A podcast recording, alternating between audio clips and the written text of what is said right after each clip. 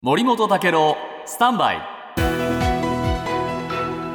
長官読み比べです、えーロシア本土とおクリミア半島を結び結ぶクリミア橋。ここで爆発が起きました、誰がどう絡んだか。今日読売新聞ですがこれアメリカのワシントン・ポストとニューヨーク・タイムズはウクライナ政府の当局者が自国の情報機関による関,、えー関与を認めたと相次いで報道しました一方毎日新聞ではですねこれ、えーロシア国内での対立が絡んでるのではないかというふうに書いてまして、えーロシア軍と対立を深めてきた情報機関の連邦保安庁が爆発に関与した疑いが強いという見解をウクライナの大統領府の長官顧問がツイッターで、えー報じている、まあこういう話が出てきてました。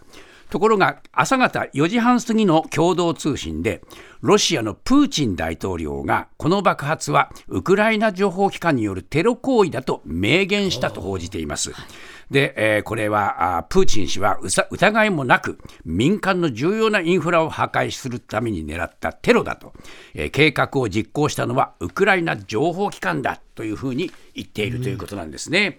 でこれロシアがそういうふうに認めたということになるとこの先どうなるかということですが、読売新聞、えーロシアには報復を求める声が高まっているというんですね。ロシア下院の国際問題委員長はですね、えー対応は強烈でなければならないというふうに言っている、それから野党公正ロシアのお党首は、えーこれはね何と言ってるかというと報復の時だと言っているというんですね。